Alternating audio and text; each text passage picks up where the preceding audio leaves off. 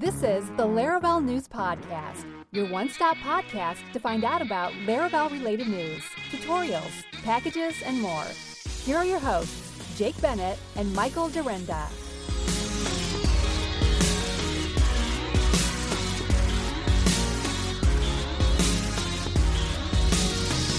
Hello, everyone. Welcome back to Laravel News Podcast. This is episode 80. We're so thankful to have you joining us today. We're doing a little switcheroo here. It's early for me and late for you. Not too late. The times have all changed, so it's not too bad. Okay.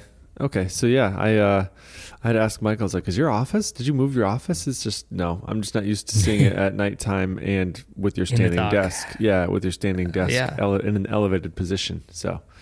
Yeah, well, I got this standing desk just before I ruptured my ACL, so I didn't really get a whole lot of chances to use it. It's like your first chance to use it, yeah. Yeah, and I've sort of been using it. Is it because I was sitting for so long? Yeah, with it, I just got used to sitting because I couldn't stand. You but lazy now I can bum. Stand, so. You lazy bum. 100%. Yeah, I've got. Do you have like a pad or anything that you put like that you stand on? Have you found that to be an issue? No. Okay. No, I just stand on the floor. Yeah. the one thing that the one thing that does annoy me though is that my Apple Watch will, I'll be standing for 50 minutes and it'll be like, time to stand up. I'm like, what do you think I've been doing for the last hour? Exactly. I don't know if it's like a motion thing. I don't know if that's what it is. If it doesn't detect that you've been walking around at all, and so it just, that's when it does that. And the thing is, sometimes it'll like, I'll get up, I'll walk around, and then I'll go and sit down, and then it'll be like, congratulations, you stood up. I'm like, No, I did not. Or I can just be sitting there and it'll be like, yeah, you stood up. I'm like, okay. Yeah, it's like, hey, you hit your goal 12 times in 12 hours. Like, oh, okay. Yeah. Sure. Thanks, Apple. Thanks, Apple Watch. Making me feel good. Well, we've got, let's see, Laravel Live UK. We've got 3 different releases today for Laravel. We've got some new releases from some of our favorite things, Sublime, Tailwind, Vue Dev Tools, PHP Storm is in there. Yay, PHP Storm. So we've got a bunch of releases and just a couple of tutorials. Probably not very many. So just a couple tutorials, mostly packages and releases today though, which is great. So should we jump in? Jump right in. Okay. Let's do it. I'm going to have you take on Laravel Live UK. Laravel Live UK, United Kingdom 2019 is coming to London for a 2-day London, UK, not London, Ontario, not Canada, United Kingdom. It probably won't be part of the EU at that point. It'll be all over. Oh, no. It'll be Brexited. But there'll be a 2-day conference between the 10th and 11th of June, 2019 at the Shaw Theatre. Be sure to join hundreds of Laravel and PHP enthusiasts for inspirational talks, engaging networking, and amazing learning opportunities. At the time of this recording, the speaker list has an excellent lineup already with more speakers to be announced, but so far, Matt Stauffer, Nuno Maduro, Christoph Rumpel, and Marcel Passiot will be speaking at Laravel Live UK. They're currently accepting CFPs and looking specifically for Laravel-focused talks and talks that can be directly applied to the Laravel ecosystem or related technical talks. They're looking, which is a common theme I've seen this year, and it's probably one that we'll do with Laracon AU as well, is to trim the talks down to about 30 minutes each. Yeah. So they're looking for 25 to 45 minutes per CFP. Oh, really? Do they give you the flexibility between those two times? Yeah. So you can give a shorter talk or you can give a longer talk depending on what you're going to do. I presume that the keynote talks will be longer. Sure. Yeah, that makes sense. Which is, it's your keynote, but it's nice to break it up so that you can either get more talks in or more breaks in or more networking opportunities in. So yeah, definitely if you're in a position to be able to travel to the UK in June, I won't be because the 10th is my son's birthday, so it'll be his first one. So probably not one I can miss. Yeah, that would be a bad one to miss. First birthday is a good one, man. It's a really good one. You got you get the smash cake and everything. Do you guys do that? No, we are. You guys do like a smash bloomin' onion probably. Really, the first birthday is a party for the parents, right? The kid doesn't know what the hell's going on. Sure, yeah. Well, I don't know. All of our kids' birthdays, especially our first kid's first birthday, was like a huge deal. It's like, oh my gosh, she's turning 1. We can't believe it. All right. We've got to invite all of our family, all of our friends. We've got to make sure everybody knows that he's 1 year old. I don't know. It's like a wedding. It's ridiculous. Yeah. It was fun. It was fun. So yeah, you won't want to miss that one. I do agree though. I love the format of like a shorter talk. I feel like, so like when I was a teacher, I always felt that like there were teachers who always taught the entire time, and you would just, you know, if you were ever like observing or like in one of those classrooms, you get about halfway through and the kids are just glassing, like their eyes are just glassed over. Like you can only pay attention for so long, especially after a whole day, you know, of doing this all the time. Right. So you know, if you've got 2 full days, a half hour or whatever is great to kind of like give your brain a mental break, absorb some of that info, and kind of change topics. And so I think that's great. That's really good. Okay. Yep. Let's get into releases here. We've got 3 of them. Like I said, we've got 3 different releases. So Laravel 5.8.4 released with a new collection join method and an HTTP kernel middleware getter. So the first one is this collect join method. So it's on the Illuminate Collection class. And it's a method to join all the items from the collection using a string. So the final item can use a separate glue string as well. So this is similar to implode, right?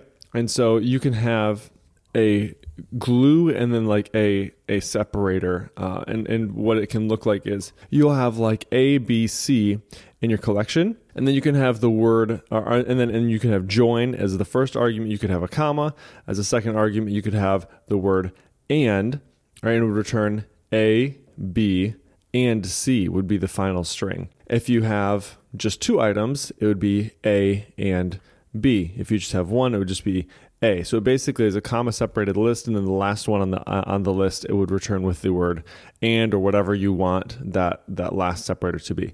So this join will allow you to have 2 separate glue strings essentially. The first one would be used between all of the items. The last one would be used between the last 2 items, unless of course there's only 2 items. If there's 1 item, it doesn't return that last. It obviously doesn't glue anything. So similar to how the implode method works with an array. Yeah. So the other thing we have is the HTTP kernel class has a new get route middleware method, which can come in handy to ensure that a middleware has been registered. So you might do this in one of your tests, possibly, or I think in any other, you could do this with packages or those sorts of things, just to ensure that your middleware has been loaded. So you just middleware resolve the kernel class, get route middleware, and then you can just look at that array that it returns and check to make sure that your class is included in that array of middlewares that have been applied to a specific route. We have another one that's specific to Danish-specific characters. So there's a new string class helper. I'm going to let you guys read through that one, guys and girls. There's a interesting article on that, by the way. Somebody who was like trying to replace their word guys with the word y'all. And I always thought y'all was just like a southern thing, but this was like it was like a choice this person was making to try and not use the word guys anymore. I think they settled on folks, which sounds like an old person thing to say to me too. Yeah, I don't know. I mean, I'm pretty old now, so. Yeah, it's true. So folks, I'm going to let you read through this one. There's also some stuff with a JSON Boolean query. It has to do with some quoting. And again, this is one of those ones where it's not really worth trying to talk about without having to go give the context of the code that was written for it. So anyway, those 2 I thought were pretty interesting, the join method and the HTTP get kernel or get middleware thing on the HTTP kernel. Yeah. So that's 5.8.4. So here's what I would like to do. I would like to go into the next one. Just get through all the releases, I think. What do you think? Yeah. Yeah. Let's knock them all out. Okay. Why don't you take 5.8.5? Laravel 5.8.5 was released on the 19th of March with a security fix for the unique validation rule and the latest weekly changes and features. So for those of you that don't know, Laravel has actually adopted a weekly patch cycle now. So every Tuesday, they will put out a new release unless there's some urgent bug or security fix that needs to be applied. So we'll see typically a new patch release every Tuesday. And Taylor spoke about that on Twitter. Yeah. Yeah, I think that was on Twitter that he mentioned that, or maybe in his little Laravel snippet podcast that he does. I've heard it somewhere, but I think that's nice. It's kind of streamlining and consolidating the release schedule just so that it's a little more predictable. Yeah. And gives you a bit more chance to sort of prepare a change log and see things like that. So it'd be good to see that moving forward as well. But a new gate none method will determine the denial of any of the given abilities for the current user. Next, a new other device logout event will get fired when invalidating other sessions of the current user, allowing listeners to react to logout events to revoke user access tokens and so on. And lastly, in the Blade loop variable, there's two new flags that have been added, even and odd. So if you want to do some zebra striping kind of things where you want to do a different class or apply a different style to a table row, for example, on even or odd things, you used to have to do a modulus operation. So you do loop iteration %2 to figure out if you're on an even or an odd iteration, whereas now you can just do loop, even, or loop. I believe JMac submitted that one. So that was JMac. Thanks, JMac. Shout outs to him. Yeah. And lastly, 5.8.5 includes a security patch for the unique validation rule. The rule contained a possible unique rule SQL injection warning. There is a link if you would like to read more about that on the Laravel blog. But the documentation outlines the unique rule usage and contains a warning about only using auto-incrementing IDs. But more details on the specific commit and things that were contributing to that will be in the show notes. Let's talk about this gate none method. So do you happen to use Laravel's gates and policies very often in your applications? Not currently, but we've had some spaghetti kind of permission stuff before that we've now streamlined behind the gates. So I love them so much. They just make life so much easier. They really do. And I feel like that spaghetti authorization mess that you're talking about ends up happening sometimes because I feel like Laravel does try and give you a lot of great ways to be able to utilize some of these permissions. And so as a result, if you're not careful, you can kind of fall into this, well, I can do it here this way and over here this other way, and I can do it in the controller this way, but I could also do it in the route here. So you almost have to have, especially for people who are maybe new to the team or whatever, you kind of have to have a prescribed way to do it and then just enforce doing it that way, or else you do kind of end up with this just cowboy style, you can do it wherever you want, however you want sort of authorization stuff. Yeah. I mean, our spaghetti was even worse because it was like stuff that predated Laravel. So we, for each permission in our user table, had a column like can see financials or, and the thing was that some things were can thing and other things were allow thing and others were just thing. And they were all enums, and some of them were yes and no, and some of them were y and n. So we've extracted all of that stuff out to a permissions table now, and we're just using a many-to-many and then doing all that kind of stuff through the gates now. So we've got, all of that can stuff. We can authorize things, makes things much easier. Yeah. So as I understand it, for the most part, what you have is you have policies which are specifically related to resources. So if you have permissions surrounding a specific resource, policies make it really easy to kind of group the vast majority of those things together. But really what those deal with for the most part is the REST verbs that you would want to be able to restrict down to certain users, right? So view, create, edit, update, delete, whatever. Here's the thing that I didn't realize. I was watching a Laracast video yesterday. You can have any method name you want in that policy class, and you can reference that method in your application code and your controllers or whatever. So the interesting one that came up in this video was manage, where a user can manage a resource. So the context was a project. So the owner can manage the resource, but members of that project can edit it. They can't invite other users, and they can't delete the project, for example, but they can edit the project. They can update it. They can, add items to it and things like that. So that was something that, seeing now in hindsight, it's quite obvious that was the thing you could do, but it's never something that actually sprung to mind. That's a great idea, actually. So that way you don't have to have separate methods for all the different type of REST verbs that you might not actually need, right? If you're going to use something like Laravel Nova, it works off of the fact that you'll have some of those specific methods in there, so you would, in fact, have to use those, right? That's how it restricts. Like if you're looking at your Nova table, the little eye icon, the little pencil icon for edit, the little trash icon for delete, right? And so it expects to see those methods in there. So that's why you have to have some of those. But yeah, no, I like that idea of having a manage method. That's pretty cool. And then to make sure that I round this conversation out, because I don't use gates as much.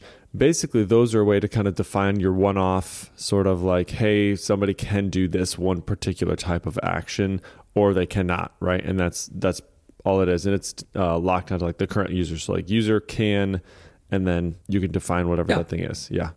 So it doesn't necessarily relate at all to the current resource that's being edited or any of that. You can just kind of drop it in anywhere and say, hey, the user can do this. Like, can they do that? Yeah. Okay, go ahead. Let them do it then. Cool. Okay. That was, cool. I'm sorry, you're nodding your head. It was, that was almost posed more as a question because I don't use gates as often. I use policies for the most part. Yeah. The only place we're using the policies, as I said, is for those users. And they're more for global kind of application permissions to see, you know, do you have permission to carry out this action? Like not everyone can do a refund, for example. Sure. Yeah. But, everyone can see payments on a customer's account. Gotcha. So yeah, we're typically doing that kind of stuff and using the gates via the authenticated user using the can method. Okay, cool. Yeah, that makes sense. All right, so we've got 5.8.5. There's a 0.6 and 0.7 that are not in here, which I'm guessing were maybe just some tiny bug fixes or something. They were bug fixes or they were reverts or something for some bugs that were introduced, okay. If I recall correctly. Okay, gotcha. All right, so 5.8.8 was released, let's see here, on the 26th, along with some fixes. So there is a new builder for page before ID method that was added to complement an existing for page after ID method. So these methods are useful to query for records before or after a specific given record.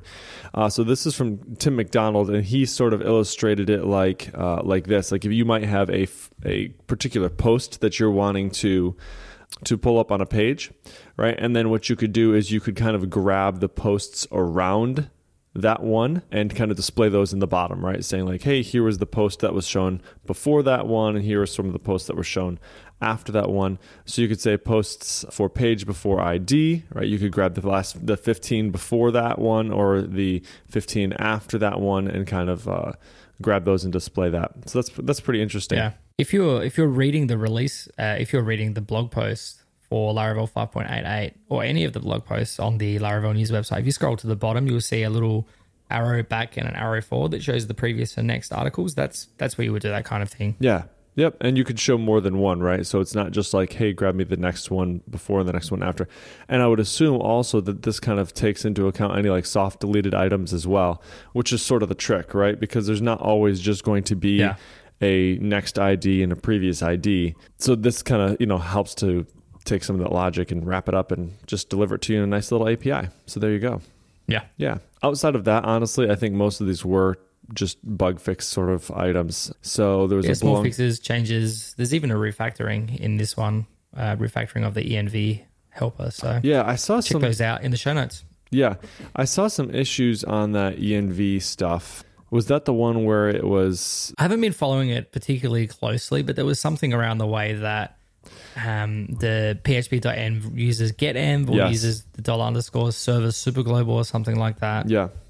If you know, if you're using those things, accessing them directly, you probably have already fixed this up. If you know, if you're using the latest versions of Laravel anyway, so someone obviously has because it's been detected and fixed. So yeah. So I think what it was is there was an issue for any other packages that were using something other than .env to be able to grab stuff out of the local environment. And so with the latest release of the .env helper that we use in Laravel, it wouldn't basically pick up anything from the environment other than what was in the .env file.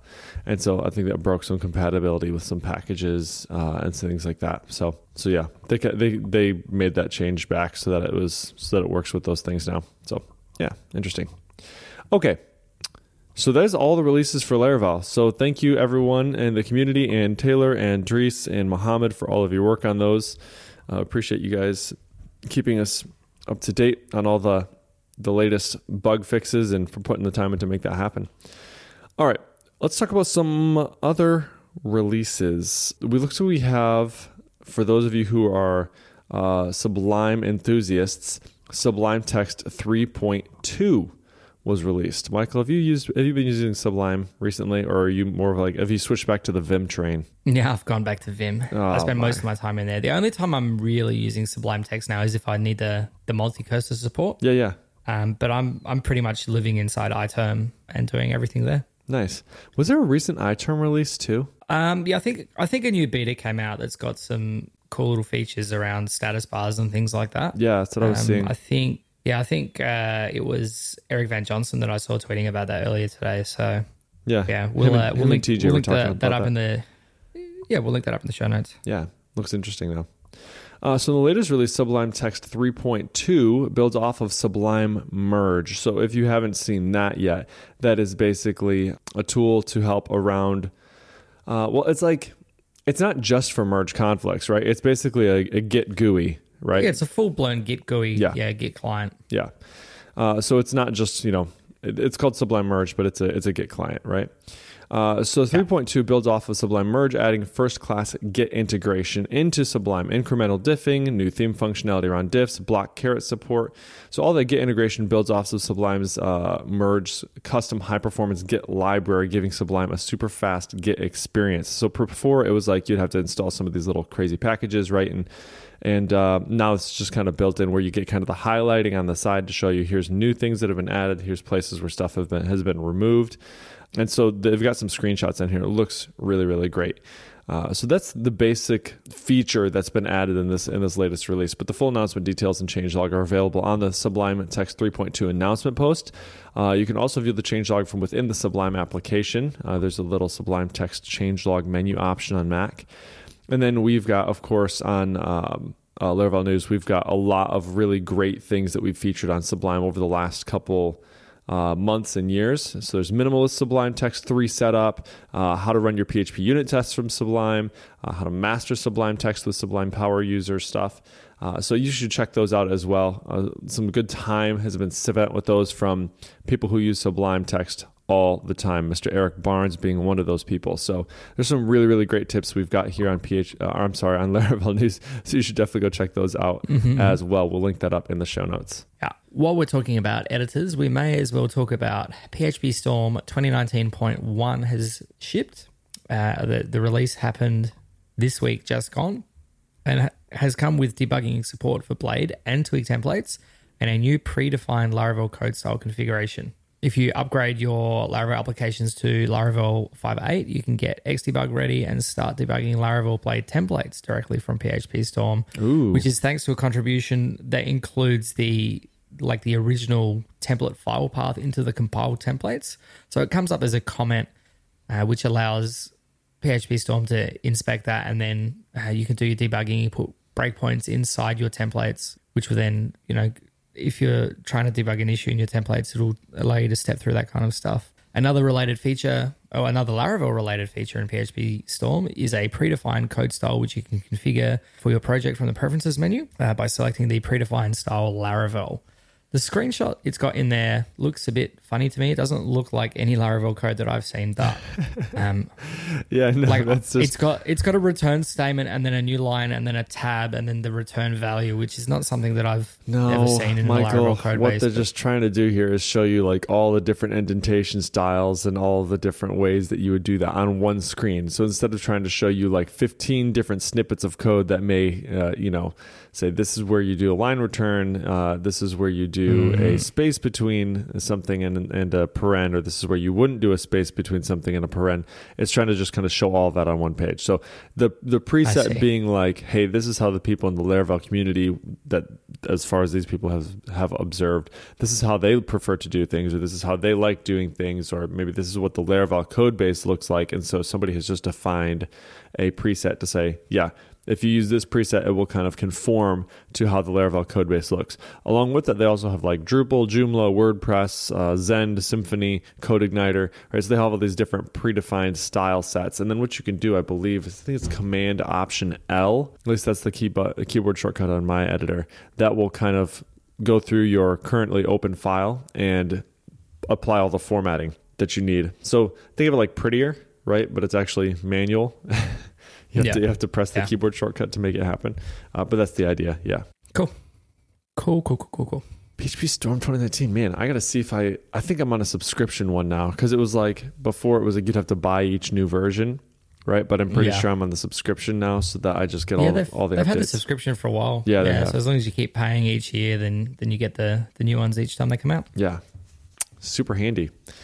Okay, so kind of on the release train, Tailwind 1.0.0 beta, or as Michael would say, beta, has been released. And so this has been a long time coming. I know that Adam has really been kind of agonizing over some of the decisions that he's had to make with this release, but it is now ready to go. And while it is a beta release, you can still feel confident using this in production. Adam has pretty much given his word that there's not going to be a whole lot of major changes between now and when the actual 1.0 release is out. So you can go ahead and upgrade right now. You don't need to wait. So there are a couple of things that are different in the 1.0. You've got a new config file structure that allows you some flexibility, but also kind of gives you sane defaults. So previously you'd have like your Tailwind config file, and it would just publish all of the things that could possibly change, and you would have to kind of set them up through there, right? With this version, it's got all of that, and then if you want to change anything, that's all you have to list in your Tailwind config file is just the things that you want changed. So there's some cool syntax around that, and Adam's tried to really make that really easy to change. It looks awesome. He's got a new expanded default color palette. There's a new default max width scale. Default variant output position can be customized. You've got default line height scale. You've got default letter spacing scale included. Cursor utilities. You got flex grow, flex shrink utilities are now customizable. Lots and lots and lots of new stuff. So there is a 1.0 beta release notes, which will kind of walk you through getting upgraded to the latest 1.0 beta release. And along with that, the community has kind of really rallied around Tailwind in the last, 6 months, I'd say. And there's just been a lot of stuff published about it. So Adam's got a really great episode on Full Stack Radio, episode 109, The Road to Tailwind CSS 1.0, where Adam talks about that. And it's really been interesting to listen to just all the work that goes into a project like this. Yeah. It's kind of insane how much time and mental energy gets spent thinking about some of the ways that you have to architect something like this to keep it flexible for all the people that want to use it, but also to make sure that it hits the largest sort of swath of the audience's needs. So it's a really difficult balance, but they've done a really good job with it. Yeah, they've sweat over all of the details to make sure that everything makes as much sense as possible. And if you follow Adam on Twitter, and I'm sure most of our listeners would, he has been tweeting, the minutiae of the stuff that he's been tweeting about, like renaming classes and should he use, like for letting, for example, normal, loose and tight, adding extra values in there and changing the names and changing the colors and all this kind of stuff just to make it as consistent as possible. Because, you don't want to make, with something like this, changing from the words that we've got now, for example, for colors, you've got text, red, light, lighter, lightest, etc. This is all changed to a scheme similar to what material design uses, where it's numbered 100 through 900. So if you do need to, you've got 9 different colors there in the official palette. But if you wanted to slip in something that's somewhere in between the two, you can introduce like a 650 or something like that. So That makes a lot of sense, right? On the whole utility focus or utility first framework yet, I just listened to the latest Full Stack Radio episode 111 with Jeffrey Way and Adam and Jeffrey speaking in great length about the utility focus, how it might differ from Bootstrap or BEM or all that kind of stuff that we've done in the past. And Jeffrey goes into a bit of detail about how he built the new Laracon site using Tailwind. So give that a listen if you're still not quite sold on the whole utility first thing. We've been looking to use it for quite some time, and now that 1.0 is around the corner, we've put it into our main production application and started using it in places. We had some conflicts with Tailwind classes and with the existing Bootstrap stuff, and we had to choose, do we want to use the prefix or do we want to just blot the whole thing and use the important flag? So we went with the important flag, which has broken some of the default Bootstrap styles. So all of our headings look a bit janky at the moment because they've all been reset to base text sizes. So these are things that we'll go through over time and specify. So really the scariest part for me is having to go and redesign all of the inputs, form inputs, like select drop downs and options and radio buttons and all that stuff that I mean, you only have to do it once, but you have to do it. Exactly. Yeah, exactly. And so kind of along with that, Jeffrey Way does have a new Laracast series called Modern CSS for Backend Developers, which kind of takes you through modern CSS techniques, including refactoring CSS to utility classes and to Tailwind. So that's a good thing to check out as well. Adam has a YouTube channel where he builds things with Tailwind. He also talked about this in his 2019 Laracon Online talk, which was called Tailwind by Example, where he takes a mock-up that Steve Shoger designed and codes it all out live, because that's what Adam does. So yeah, just a lot of really great resources around us right now, and a very exciting time for Adam and the team there. So well done. And hopefully, if you haven't got a chance to use that yet, you'll jump on the bandwagon and try it out. Yeah. All right. What else we got? You don't have any PHP 5.6 lying around in any of your code? I just actually had to update a server Friday. Yeah, I had an old 5. Yeah, I was looking through my Forge servers. I was like, oh my gosh, that's on 5.6 still? So I blew that thing away and spun up a new one. But no, I don't think I have any other 5.6 stuff around. So for those of you that do, and whilst 5.6 is now out of service, it's dead. No longer receiving. Yeah, it's like gone. She's dead, Jim. She's dead, Jim. If you, what is that? What is she's dead, Jim? I don't know what that is. You don't. Here's the deal. You probably don't even know what that means. It's just like a colloquialism. It's from Star Trek. No, it's from Star Trek. Oh, okay. She's dead, Jim. I've never heard that before. So. He's dead, Jim. But anyway, he's dead, Jim. Moving. Right, thanks for the good laugh. I just cramped. I just see Michael disappear from the screen. Like, he's just kind of like bends over like, where'd Michael go? Yep. He's dead, Jim. He's dead. Anyway, so Laravel, PHP 5.6 is now done. There are no more security updates. There's no more feature updates. There's nothing. We've had 3, 4, 5, 6 years to, get to PHP 7. So unfortunately, moving away from it is not quite that simple. Some of us have got monstrous applications that only work in PHP 5.6. So for those of you that are still using 5.6, Homestead 56 is a development environment for PHP 5.6 and 7.0 by Homestead maintainer Joe Ferguson. So for those of you who haven't quite made it to 7.0 yet, you can grab yourself Homestead 56, which ships with both 5.6 and 7.0, as I mentioned, and chip away at getting there. So the most recent major release of Homestead drops support for PHP 5.6 and 7.0. And while these PHP versions are end of life and will no longer be receiving updates, some developers, as I said, still need access to these tools. And you can use old versions of Homestead, but at some point those base boxes will just be out of date and things will start breaking. So the solution to this problem for Joe is to continue to maintain a 5.6 and 7 version as a project that he's calling Homestead 56. This project is based directly off of Laravel Homestead, but will not be 100% compatible. There are 2 offerings, and this is a paid solution. And look, I say paid, it's $10 per month if you would like access to the Homestead 56 packages, which give you the base box and all the stuff you need to build up the environment.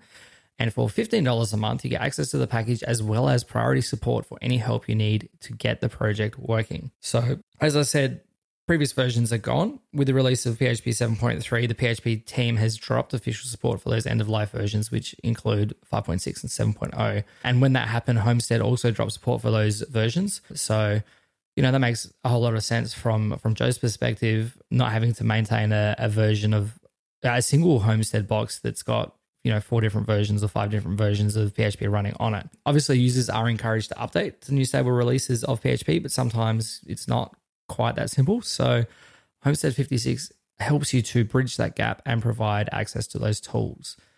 More details on that we will link up in the show notes. Yeah, absolutely. It can be, especially for people who are stuck on these and are maybe, I can't really say non-technical developers because it's not a thing, right? But those who maybe have not had much experience with Docker and can't figure out LaraDoc or whatever and have been using Homestead for a while.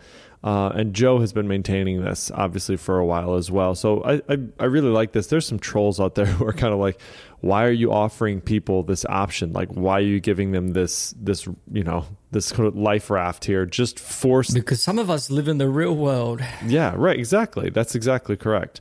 So somebody was like, you're ruining the environment. Why are you doing this? Everybody should upgrade from 5.6. And Joe said, I can't wait to see how you react when you find out WordPress is still supporting 5.2.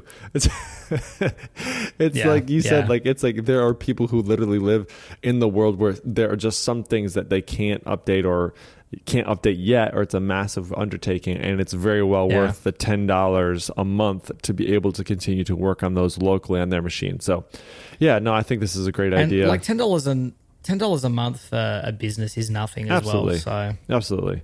Well, for most businesses. Yep. So good on you, Joe. Go for it, guys. That's great. Okay, we've got this Laravel personal data export. So unfortunately, some of these things have become a necessity, right? If you're going to be catering to any sort of like EU users. I'm not saying that exporting personal data is bad. I think I'm more talking about some of the more recent things that are coming out of with like GDPR and all that kind of stuff. It is a requirement, and I'm not across all of that kind of stuff. But with privacy concerns rising on social media and other web applications, exporting user data might be something you might want to consider. Absolutely, sure. And from the package README, you configure the file and the data export by defining a select personal data method with the user model. And you can basically just specify in there that you want to add this JSON file, you want to add the files, their avatars stored over here, any other data that's stored in S3, for example. And the package will provide configuration for how many days the personal data will be available to the user, along with other customizable things. So it will generate you a zip file, and it'll say, this thing is available for 5 days, and after that, it's no longer available. So the package takes care of all of the boilerplate of all the tasks involved in initiating the data export, fulfilling it roughly in the following sequence. So first, it'll generate the data when you dispatch a create personal data export job, which is queued by default. When the job runs, the exported data is zipped, copied to configured file system. So you could put it into S3, or you can put it into Google Cloud, or wherever you've got it configured. And then the user gets a notification email with a URL to download the file. So it's not at all different to what you'll get from like Facebook if you wanted to download all your Facebook data. Yeah. And pretty much all of the export process is customizable. So if that's something that you were dreading building into your own application, definitely check it out. The link will be in the show notes. Yeah, and make sure you send a postcard to Sparsy when you do use the package. Yep, our good friends over there. And then speaking of Sparsy, we also have another package of theirs called the Laravel Flash package. Have you seen this? I think you actually have, because we talked about this in Cash Money Cowork. I have. Yeah. I have seen it. Tell us what this Flash package is. Yeah, I hope it's safe for work. Yeah, so I feel like Jeffrey Way had a package similar to this back in the day that maybe a lot of people are still using.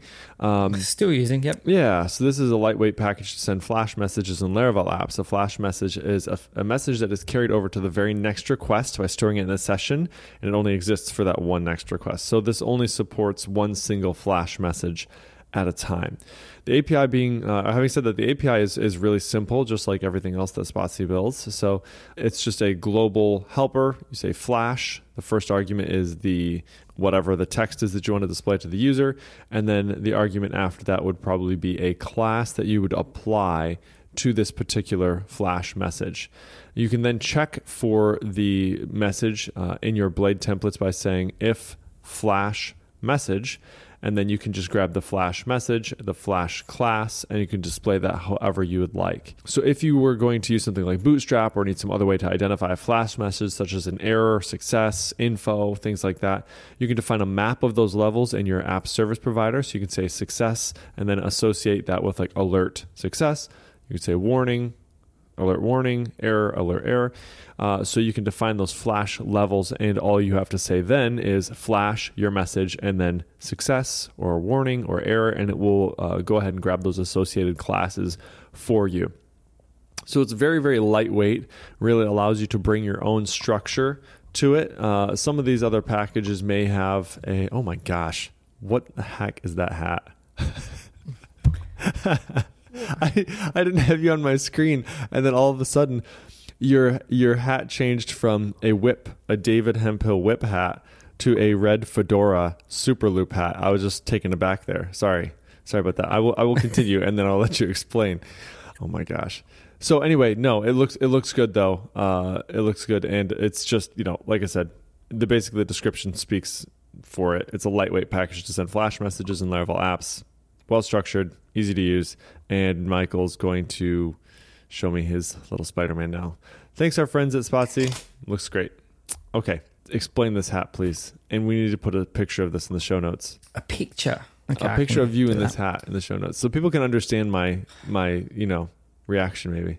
Take a screenshot. It'll last longer. All right. Eli was in here earlier and he was wearing it, playing it, chewing, baby stuff. See, no, he would look cute in that hat. That's the thing. He would look really cute in that hat. There are photos. It's too big for him, so he ends up looking like this. That's why he would look so cute, wouldn't it? But, I looked down and I saw it and I thought I would just pop that on and see how Jake reacts. Sure, sure. There you go. You got your reaction. Yeah, but, this was the event. My boss was like, let's order 20,000 of these hats to give out. And he didn't realize how many 20,000. It would basically like a shipping container full of these hats to give out at the event. But they were like everywhere. Everyone was wearing them. Oh, that's cool though. It was like 40 degrees Celsius, so like 150,000 Fahrenheit or whatever that is. You Americans, unless you were from Phoenix, you Americans would melt in that kind of temperature. Most of us were on the verge of melting. So what was the actual temperature? What did you say it was in Celsius? 45 Celsius, one of the days was. But it was like 40, 43, and 45 for 3 of the 4 days. Let's see. It is 113. Holy cow. Yeah, that is hot. Now, that's not typical temperatures for Australia, is it? I mean, we don't have many of them. More of them now than we have in years gone by, obviously, with the change in the climate. Ice caps melting. But, all that fun stuff. So cool. Okay, let's talk about some more packages. Happy things. So we've got this Laravel postal code validation. There you go. He's got his whip hat back on. There we go. Looks good. So it's postal code validation for multiple countries, which can always be a pain. But there is this new Laravel postal code validation package by, I'm not going to try and pronounce this name. Maybe I am. It's always a good laugh, right? Karemi Krunstuvier. Yep. That's what I would have said. Okay, there we go. So just like you have in any of your other validate stuff, you just say this validate, you pass in the request, and then as one of your rules, you can now say postal code, and then you can provide the different countries that you want to say these valid postal codes for these countries, right? So there is, it looks very, very simple. And I think it just works, one of those things, right? They've also got a rule class similar to how you can kind of define your own rules. So instead of just passing a string of postal code and then colon and then a comma-separated list of the countries, you can also say postal code and include that with a static method for country and then include it in that way as well. So that'll work. Yeah. The thing to note with this is that it does use a regex. It's not like... You could put 1, 2, 3, 4 in for an Australian postcode, for example, and it would validate that as a valid postcode for Australia. But it's not an actual postcode, so that's one thing to keep in mind. Depending on how specific you need to be with your validation requirements. Yeah, that's a good point. It's just not actually going to, it's not going to check that a U.S. postal code is actually valid. It's just going to say the format looks correct, right? It looks like it's probably a valid card. Or not card, but a valid code. And I was going to say basically code. Right? So you could say the same thing about some of these credit card ones where this doesn't actually validate that it's like a active, ready to use credit card number sort of thing, right? Yeah. They would just kind of validate the formatting. That's what you can think of with this. Yeah, so that's cool though. That's handy. I have never had to do that before where I've had to check to see that a postal code is valid in multiple countries, but I can imagine that would be a real pain in the neck. Thank you. Okay. What you got next? Vouchers? Vouchers, yeah. Vouchers is a package by Marcel Passiot that allows users to redeem vouchers that are bound to models. The package can associate vouchers with your Eloquent models, which may come in handy if you need to associate voucher codes with content that is stored in your Eloquent models. I won't read the code because we all know how that goes, but you can provide... you can create vouchers with a voucher facade. If you need to provide additional information for your voucher, you can pass an array of key value data. So you could add things like a message or say, it's from Jake to whatever, and then you redeem a voucher using a pretty simple API is just redeem code. So if you would like to learn more about this package, be sure to check out the link in the show notes. Yeah, voucher is the word, right, that's being used here, but essentially this is like a coupon code. Yeah? Coupon. Yeah. I mean, like a single-use coupon code. I suppose it doesn't have to be a single-use coupon code. It could be multiple-use coupon code because you can create multiple vouchers, right? So you can say, create 5 vouchers associated with the video course model, right? And then you can just say, consume those, and then after they're all consumed, then they're gone. Yeah, man, that's nice because I can't imagine how many times people have had to implement that on their own, right? Yeah, we've done it recently, and then we had a creative way of, like, we had to generate 3,000 unique ones the other day, which was lots of fun. But they all had to map to the same thing. So these are the surprises of working in telecommunications. Yeah, I love this, though, because it seems like, so Marcel, every single time, and this is sort of the whole deal behind his PHP packages course, right? It feels like every single time he has to write some sort of logic to handle these things, he's always writing a package for it. It's just like his mindset. It's like, you know what? I bet you there's a lot of other people who could use this, and himself included in that. I'll probably have to do this again in the future. Why don't I just make a package out of this? And so he does. So I love that. Yeah, well, typically anything that isn't like core or wouldn't be specific to an application that you're building is often a good place to build a package so that you can like spin that out and use it in your next project if you're working in, doing agency kind of thing, or if you're building multiple applications for the business you work at. It's always useful. And look, a lot of the time when you write this kind of thing, you're battle testing it anyway. So if you're in a position to open source it and share that code and save someone else down the road from having to reimplement the same thing, then that's how you become a prolific package author, I guess. Yeah, and just help everybody else. It's just so crazy to me that we get this stuff for free.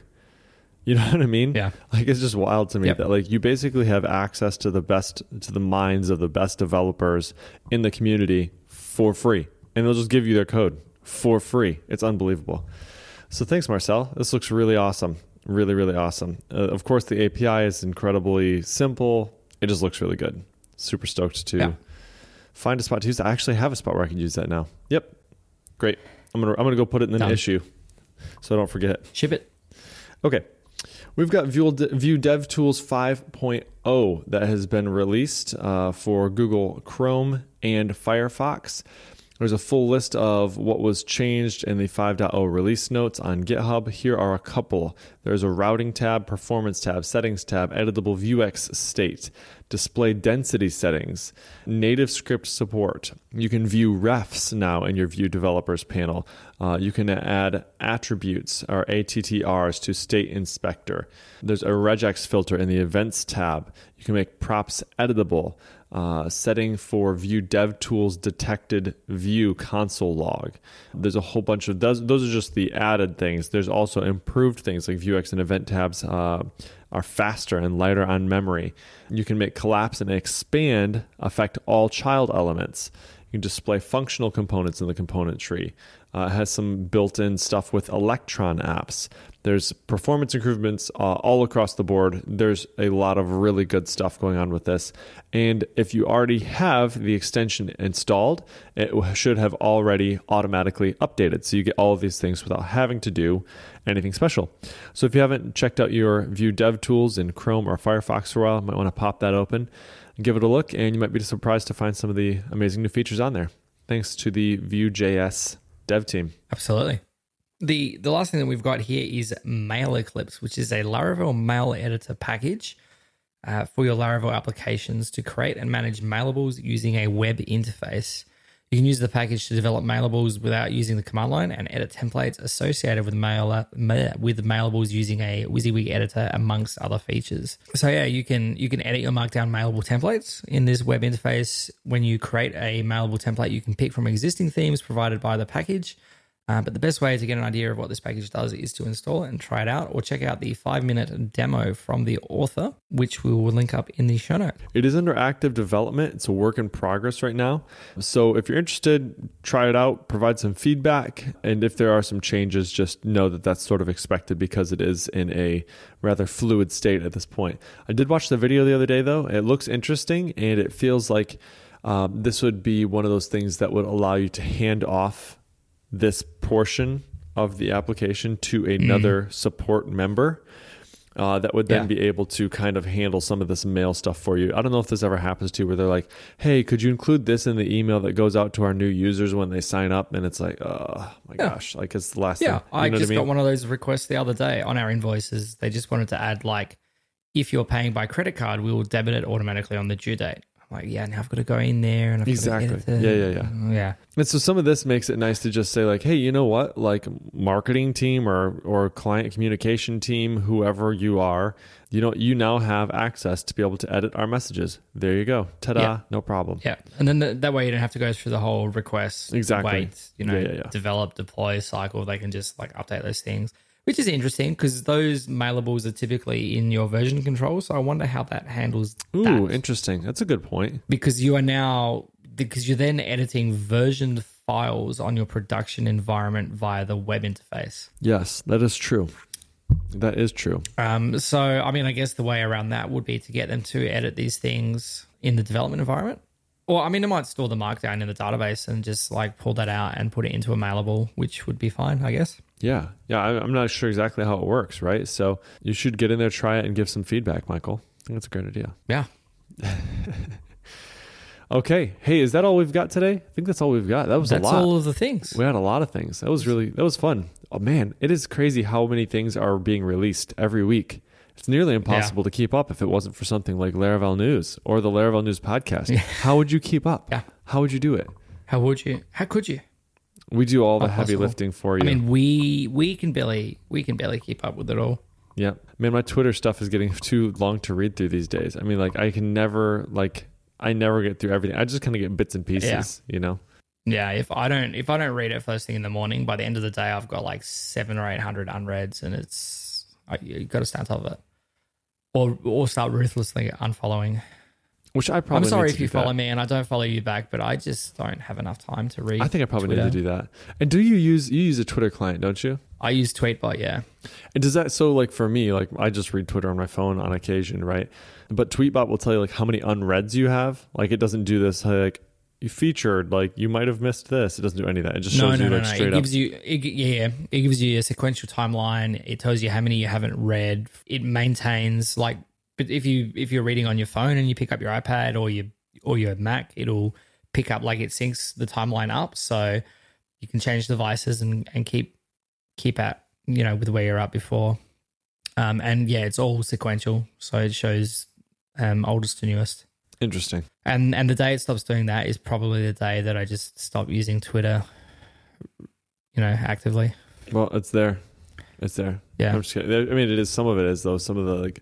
Here's what you missed sort of deal. So like, I understand they're trying to help, but I don't know. I want is oldest to newest from the people that I follow and nothing else. Yeah. Don't be like Facebook. That is a dumpster fire. Yeah. Dumpster fire. Yeah. I need to start pruning back my list of people I follow though. Cause it's just too much. Can't do it. All right, that wraps up episode 80. Thanks, everyone, so much for listening. If you'd like show notes for this episode, you can find them at laravel-news.com/podcast/80. 5 stars would be appreciated on iTunes or your podcatcher of choice. Reach out to us on Twitter, Jacob Bennett, Michael Durenda, or Laravel News. We'd love to hear from you. Until next time, everyone, we will see you in 2 weeks. Goodbye.